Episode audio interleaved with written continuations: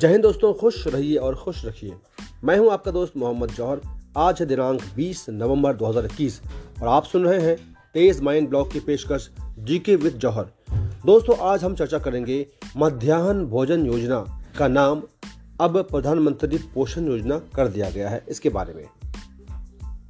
दोस्तों देश भर में सरकारी व सरकारी सहायता प्राप्त विद्यालयों में विद्यार्थियों को पका हुआ खाना उपलब्ध कराने वाली वर्षों पुरानी मध्याह्न भोजन योजना, यानी कि मिड डे मील स्कीम का नाम बदलकर अब प्रधानमंत्री पोषण योजना कर दिया गया है।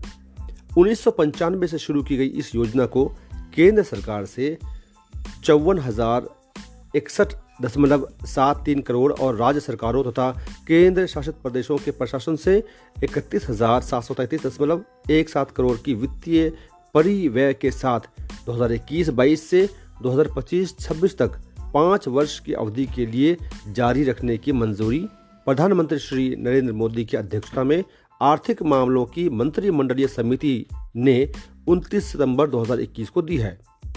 केंद्र सरकार खाद्यान्न पर लगभग पैंतालीस हज़ार करोड़ की अतिरिक्त लागत भी वहन करेगी।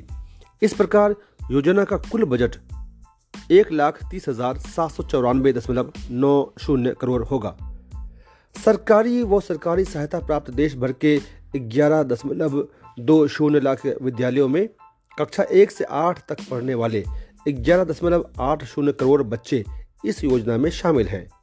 इनके अतिरिक्त अब पूर्व प्राथमिक प्री प्राइमरी कक्षाओं व बाल वाटिकाओं में पढ़ने वाले बच्चों के लिए भी योजना का विस्तार किया जाएगा। दोस्तों, ज्ञान को समेट कर मत रखिए, ज्ञान को बांटिए। इस एपिसोड को ज़रूर अपने दोस्तों में शेयर कीजिए और लाइक करना ना भूलिए। जय हिंद, जय भारत।